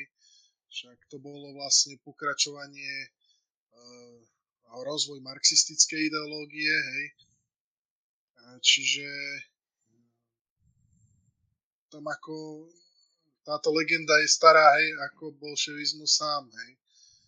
A vlastne vychádza z pravdy, že veľa takto, že nepomerne viac Židov tam bolo v tom bolševickom hnutí ako medzi bežnou populáciou. Hej. A jednoducho preto, že Židia bývali intelektuáli viac ako bežná populácia iných vyznaní. Hej.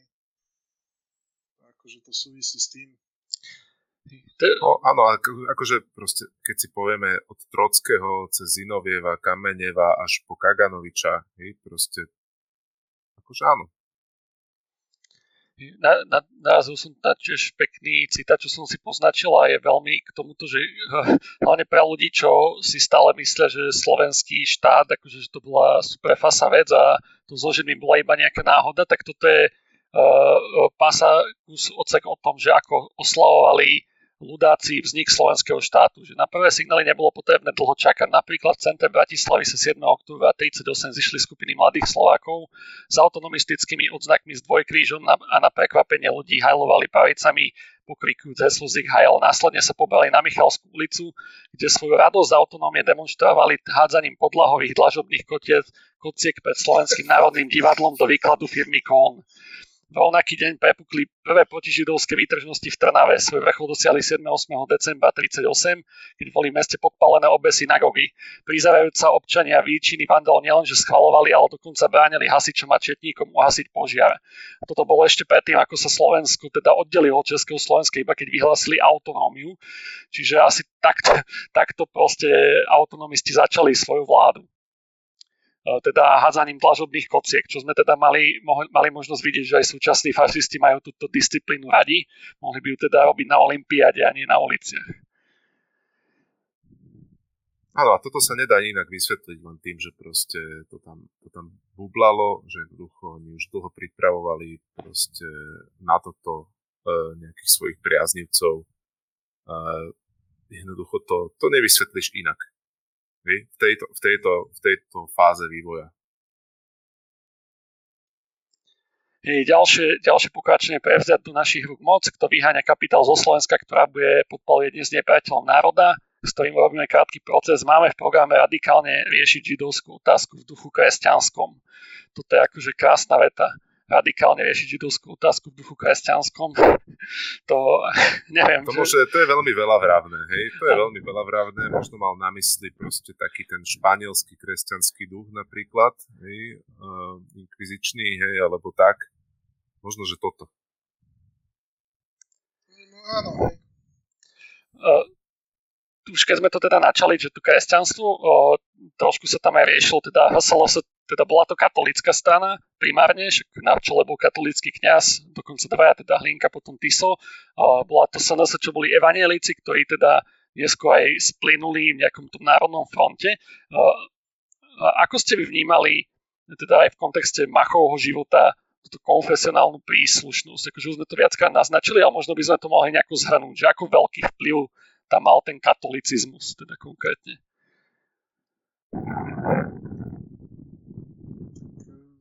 Keby som to zhrnul jednou vetou, tak veľmi veľký. A on bol vychovávaný farármi, takže to zohralo svoje. Tak to vidíme aj dnes, že jednoducho ľudia, ktorí sa pozerajú na svet cez vieru a ktorí teda sú v politike, tak len veľmi málo berú ohľad na iné, či už vyznania, alebo aj nevyznania, že nemajú preto pochopenie. Ja teda neviem, no ale nevidím veľký rozdiel medzi tým, ako sa správali teda ľudáci a tým, ako sa snažia správať dnešní, ja som to nazval Hanci, že teda aspoň čo sa týka pred vyhlásením samostatnosti. Že proste je to taká ľudácka politika, to čo vidíme aj dnes, ten extrémny konzervativizmus, Ako to sa veľmi nezmenilo, To je podľa mňa to isté. Kubo, ty to ako vnímaš? V otázkach tých politik určite je to veľmi podobné.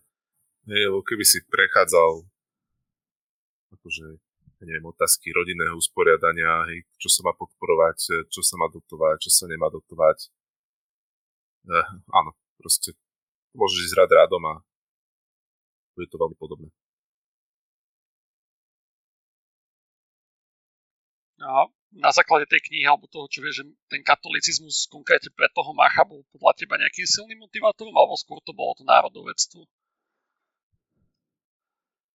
Mne sa to nezdalo podľa tej knihy, že to bol ten primárny motivátor, to určite nie, ani že bol nejako zásadne silný. Jeho mentori boli kňazi, hlavne Tuka, ale aj ten jeho vlastne náhradný otec, teraz neviem, jak sa volal, ten, koho považoval za svojho náhradného otca. Čiže áno, no tak jasné, že to malo vplyv, Malo to vplyv, ale podľa mňa on by sa tak podľa mňa neidentifikoval, alebo teda dobre, on sa identifikoval, jasné, ale proste prvé by povedal, že to národovectvo, proste akože tento prúd podľa mňa bol silnejší. Tiež sa zhodnem, že ten národný socializmus... Oni išli ruka v ruke, jasné, ale proste z tých troch pilierov, že kresťanský, národný, sociálny, tak proste ten kresťanský podľa mňa bol u neho na 3. mieste, prvý bol ten národný, potom by bol ten sociálny, a potom ten kresťanský. Čiže mi to tak prišlo. Ďalšia taká zaujímavá epizódka, ktorá vlastne viedla už k jeho nejakému postupnému úpadku v stane a bola akože veľmi komická, veľmi výpovedná, akože typická pre Slovensko a slovenských politikov. Bolo, keď teda sa dohodli, že ty sa chystal spraviť nejakú reformu vo vláde a teda radikáli v garde sa snažili tam dosadiť nejakých svojich ľudí čo najviac, vrátane Macha. A teda Macha zaúkolovali, aby sa na steme strany teda ozval, keď sa to bude riešiť. Ale on sa proste pred tým deň ožral a že do 5:00 do rána pil a išiel on akože z akcie na snem a tam vlastne keď bol ten moment, že sa mal ozvať, tak jednoducho sa neozval a potom sa na neho všetci samozrejme nasrali z toho radikálneho krídla, že prečo sa neozval. Otázne je, že či sa neozval preto, že bol ožratý alebo preto, že na to nemal odvahu, ale každopádne mi to prišlo veľmi, veľmi také aj milé do istého. Povedzme si to takto, že to, čo ti alkohol dodá odvahy akože večer predtým, tak presne toľko odvahy ti zoberie potom nasledujúci deň. No. Ja som sa tiež akože smial pri tom, pretože v podstate oni ho podrazili. lebo s ním niečo dohodli a potom mu nedali ani len to drobné, hej, ktoré mal akože dohodnuté. Hej, a oni si samozrejme ešte vybastili, že si vyboxujú viacej, hej, akože evidentne neodhadli vtedy situáciu. A to bolo teda v roku 40, myslím už, hej, že to bol taký nejaký relatívne skorý tento snem. Áno, tie roky akože si až tak nepamätám, pravdu povedať, že v tomto nie som veľmi dobrý, ale hej, že bolo to už niekde k začiatku. Tiež taký mýtus slovenského štátu je, že ako tu bolo super a ekonomika šlapala. A vlastne, že pre mňa taká novinka, že vedel som, že veľa prispelo k vás nejakému chodu ekonomiky, že samozrejme, že sme ukradli ako Slováci veľa majetku teda Židom a podobne, ale že veľa teda Slovákov chodilo na sezónne práce do Nemecka, do ríše a vďaka tomu vlastne na Slovensku bola nulová nezamestnanosť. Čiže to ako keby teraz, že chválime, že Slovenskú republiku, ako máme super nízku nezamestnanosť, keď proste tisíce ľudí robí v zahraničí v Európskej únii a že nemá to nič spoločné s tým, že tu je nejaký super režim a super ekonomika, ale je to s tým, že proste dá sa ísť robiť do zahraničia. No ale tak to je aj teraz, hej. Keby sa vrátili všetci tí ľudia, čo robia v zahraničí, hej, tak tu by sme mali dvojciferné čísla, a nie to ako. Veľmi pekne inak popisoval v knihe aj fázy ako keby ovládnutia štátu radikálmi. A poznačil som si teda, že v ďalšej fáze revolúcie po ovládnutí štátu zložky hnutia postupne začnú nahrádzať štátne inštitúcie, až nakoniec dôjde k ich splynutiu a nahradeniu autority štátnych inštitúcií inštitúciami hnutia. Podľa fašistov štát je takýto štát najlegitímnejším vyjadrením ľudovej vôle a teda aj morálne najčistejšou formou vlády. Mali sme aj teda knihu Fašizmus, kde sme sa bavili o tom podrobnejšie. Mali sme tam aj takú polemiku, že či teda slovenský štát bol fašistický štát, tak možno by sme sa k tomu mohli vrátiť, že bol slovenský štát fašistický štát, malo to krídlo kvázi, ktoré fandilo tomuto navrh, alebo bol to skôr taký ten konzervatívno-katolícky autoritatívny režim, ako to teda Drábik vo fašizme nazval.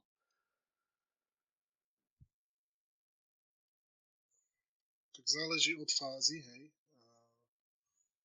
Už keď začali Nemci vstupovať do personálnej politiky, hej, tak nedovolil by som si použiť iný názov ako fašistická republika, hej, ale no začalo to jak kresťanský konzervativizmus, hej, ale postupne sa to dostalo proste do toho fašizmu, ako to ja si myslím, že hej, že môžeme použiť toto slovo. Veľmi to skresluje ten vplyv toho Nemecka na to celé. Hej. Ten nám ako keby znemožňuje podľa mňa až od určitého momentu to povedať. Hej, lebo nevieme proste, ako by sa ten štát správal, keby tam ten vlák ako keby nebol. Čiže ja neviem, hej, proste mne sa to formálne javí, hej, že to bol proste stále ten autoritársky, konzervatívno-kresťanský alebo konzervatívno-klerikálny režim, hej, aj proste aj neskôr. Hej. Ale áno, proste nakoniec to bol hybrid. Hej. Lebo jednoducho existovala tam tá Hlinková garda, hej, bola pomerne silná, mala pomerne silný vplyv, hej, ak nie rozhodujúci proste na niektoré udalosti. A tým, že ona proste išla ako keby v súlade s tým vplyvom toho Nemecka, tak jednoducho tie formálne, alebo tie oficiálne štruktúry toho štátu veľa nezmohli, hej, voči tomu vplyvu. No. Čiže pokojne si môžem povedať, že bol niekde na pol ceste ten štát. Teraz, keď som si prechádzal niektoré poznámky, tak vlastne tam aj Hlinková garda chystala aj nejaký demonštratívny pochod Bratislava, aby dotlačila Tisa k nejakým radikálnejším zmenám. Čiže do nejakej miery, hej, že toto Tisové krídlo, že Tiso asi nebol fašista v pravom slova zmysle, že on bol presne toho zástupca toho nejakého autoritatívneho režimu. To samozrejme nezbavuje zodpovednosti za to všetko, čo sa dialo. To môže človek robiť samozrejme aj nefašista, všetko, čo on má na svedomí. V rámci ďalšej veci, čo by som chcel ešte prebrať, je tzv. na Slovensku to dnes voláme, že rómsky problém, a teda vtedy používali podobný termín židovský problém. A mne strašne vadí tento termín vôbec, že rómska problematika, že prečo sa to používa, lebo vlastne ono to nemá nič spoločné s Rómami ako takými, ono to má spoločné veľa so sociálnym stavom nejakej časti populácie a v rovnakej situácii je aj veľa nerómov ako Rómov. A opäť zacitujem, že ako teda vznikol vôbec židovský problém v slovenskom štáte, že pozbavím na Slovensku 90 000 ľudí príjmu a majetku a vznikne z toho židovský problém, ktorý bude možno riešiť iba vysťahovaním. Že akože, neviem, že to štát akože aktívne pozbavuje Rómov nejakého majetku, ale minimálne spoločnosť nedáva veľa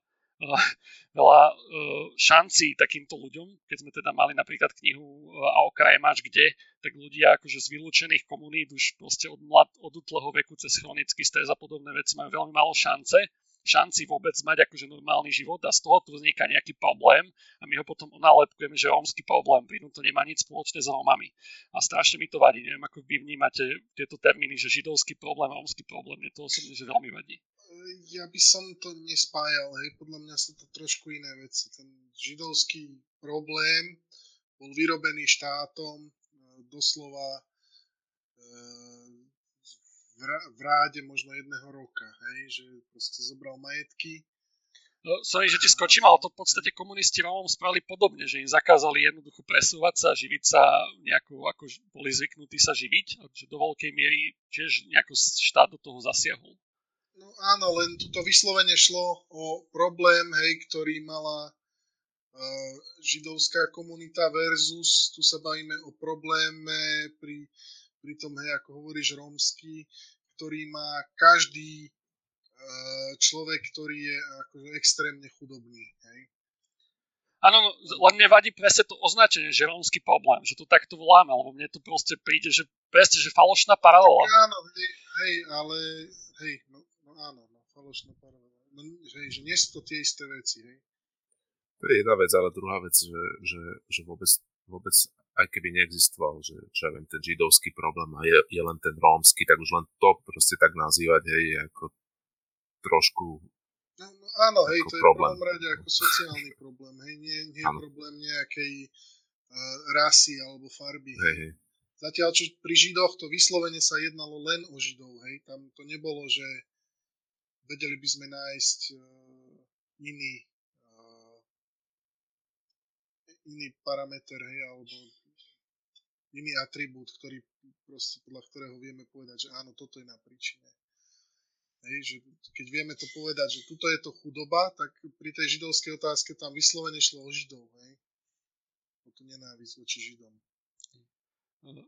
Tomu som našiel ďalšiu relevantnú pasáž, že v júli 1941, čiže pomerne skoro, že toto je proste tiež vec, že prečo Mach dostal to do živote, alebo 25 rokov, teraz už nepamätám presne, aj keď nie to je smrti, že pomerne skoro jednoducho tí vládni predstavitelia vedeli o tom, ako sú Židia na tom, čo je tiež akože častá obhajoba Tisa a podobných, že proste o tom nevedeli. V júli 1941 navštívila židovský tábor v Sosnovci slovenská delegácia, kde si mohli vytvoriť hrubú predstavu. Návšteva vzbudila u členov delegácie nepríjemné dojmy. Prezidiálny šéf Machovho ministerstva Izidor Koso sa počas pracovného výjazdu na hotelovej izbe Moravkovi, veliteľovi Ihlavského koncentračného tábora Krchňakovi zdôveril, že takýto systém je nekresťansky nehumánny a na Slovensku sa budeme musieť nájsť iné riešenie.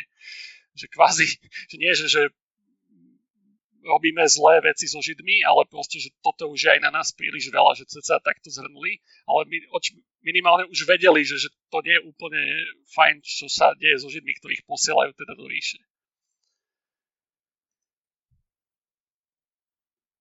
No áno, no vedeli to, hej. Takže ja nechápem proste ten argument, hej, že proste prečo nebol Mach, prečo sa nehúpal. Hej, ale to aby sme ani nemuseli ísť takto ďaleko, už len ten samotný fakt, akože tej výroby toho problému, hej, proste odobratie občianskych majetkových práv a tak ďalej, akože už len toto, čo robili tu, hej, bez vyvezenia by, akože no, neviem, že či na špagát, hej, ale proste inak je to zločin, jak dielo, hej. k tomu Machovi, teda, že čo robil, že Machov hurá prístup proces riešenia židovskej otázky iba obnažil hlavný problém celého politickej kariéry. Nezodpovednosť a extrémnu prehkosť, za akou sa obvykle rád púšťal do veci, pričom si vopred nedomyslel dôsledky svojho konania nielen pre seba, ale najmä pre iných. To je akože veľmi, veľmi pekná veta, že teda najmä pre iných si nedomyslel dôsledky svojho konania a už niekoľkokrát teda spomená o lutovanie, že síce mohlo byť aj úprimné, ale teda bolo spôsobené hlavne tým, že aj keď možno fakt nechcel vtedy spôsobiť niečo, čo nakoniec spôsobil, tak tým, že si nedomyslel dôsledky svojho konania, spôsobil o mnoho horšie veci, ako možno aj plánoval. Nie, že by ten pôvodný jeho plán bol nejaký super. A toto je akože veľké poučenie pre všetkých ľudí, že je dôležité si premýšľať dôsledky konania nielen pre seba, ale aj pre iných ľudí. To si dobre povedal a neviem, asi to aj pomaly ukončíme, nie? Toto sa mi páčilo tak ako na záver, ale teda nechcem to seknúť hneď, ale teda... Áno, no, poďme to pomaly uzavrieť. Ja som akože dával však veľa nejakých postrehov otázok, tak klasicky na záver, že možno čo sme ešte neprebrali a čo vás tej knihe zaujalo a mali by sme ešte prebrať.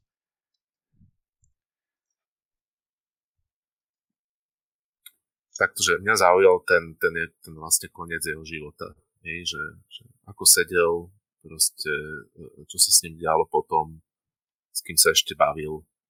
Tak, ale nie je to niečo, čo by sme mali prebrať, podľa mňa. Boli to skôr také triviality. Mišo? No ja súhlasím, akože čo bolo dôležité sme povedali, podľa mňa.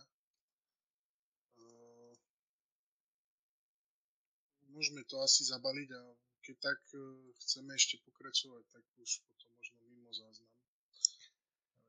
Už to nebude až také možno výživné. Dobre. Poslednú pikošku ešte dám, že v máji 42 posielala slovenská teda vláda notu Nemcom a teda to bolo ceca rok potom, ako zistili, že tí Židia sa na tom nemajú veľmi dobre v zahraničí a namiesto toho teda, aby sa dožadovala, že nemajú lepšie životné spomienky, tak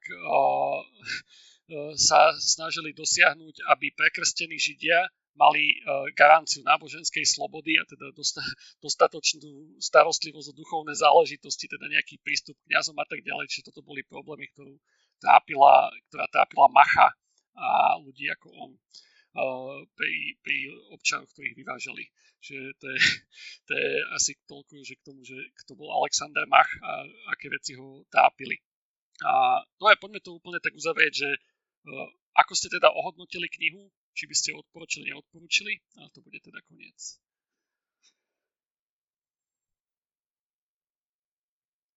Keď niekto nevie o tom období veľa, tá kniha je asi celkom fajn. Ako nielen o období Slovenského štátu, ale teda aj o tej prvej republike. Možno z pohľadu toho diania na Slovensku. Tak je to asi celkom fajn kniha. V takom prípade. Neviem, no ja, ako som už povedal, ja s tou knihou som mal problém.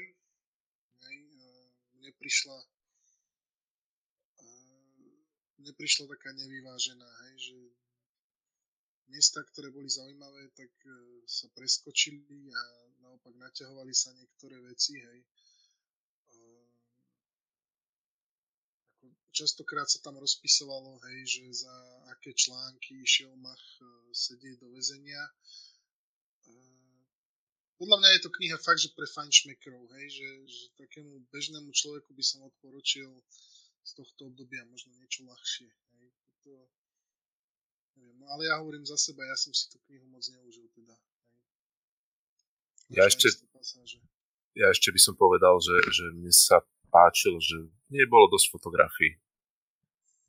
A akože človek sa tak mohol pozrieť, že ako tie ľudia vyzerali, proste v akom prostredí fungovali a tak.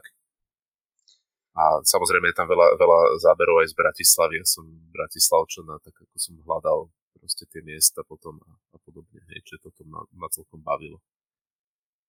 To súhlasím, že tak ja som tu trošku lutoval, podobne asi možno ako Míšo, že som si kúpil ten e-book, lebo fakt to nebolo to PDF-ko úplne najlepšie formátované na takéto čítanie a možno, že tá fyzická kópia by bola v tomto zaujímavejšia aj v rámci tých fotografií. Čo sa týka nejakého odporúčania, tak hej, asi je tá kniha viac pre fajnšmekov, nie je to, že úvod do slovenského štátu alebo do druhej svetovej vojny. Každopádne mňa v konečnom dôsledku bavila. Tak ako som na začiatku povedal, stále si myslím, že nie je až tak veľmi o Alexandrovi Machovi, ale skôr o tej dobe ako takej, aj keď akože viac sa fokusuje na to Alexandra Macha. A na záver dám poslednú pikošku, že presne kvôli takým, ako som tu niekoľko vypichol, že tam sú proste, ja som si vyznačil asi nejakých 100 proste odsekov z tej knihy, že fakt, že každú tretiu stranu, štvrtú som si tam pomaly niečo našiel. V podobnom štýle, že napríklad v 43., keď sa hľadali dobrovoľníci z Linkovej gardy, ktorí teda boli tí najradikálnejší zástupcovia režimu a všetkého, a hľadali teda dobrovoľníkov na východný front, a teda v garde boli tisícky ľudí, tak sa ich prihlásilo 57. Čiže toľko akože k hrdinstvu bežných radikálov, ktorí sa najviac bijú do hrude, a tam by som to asi uzavrel. Čiže ďakujem Mišo, ďakujem Kubo, že ste boli. Opäť som sa dozvedel aj nejaké iné pohľady, niečo nové.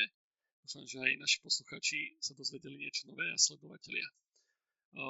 Najbližšie sa budeme baviť o knihe a teraz mi to vypadlo. Spomínate si niekto? Aby sme to spomenuli. Pozriem sa. Takže minúta napätia. Behave, Biology of Humans at Our Best and Our Worst. Čiže to je naša najbližšia kniha, však postneme to na kanáli, keby sa chcel niekto pridať, a dohodneme sa ešte, čo bude potom kniha za tým. Čiže ďakujem ešte raz a do počutia.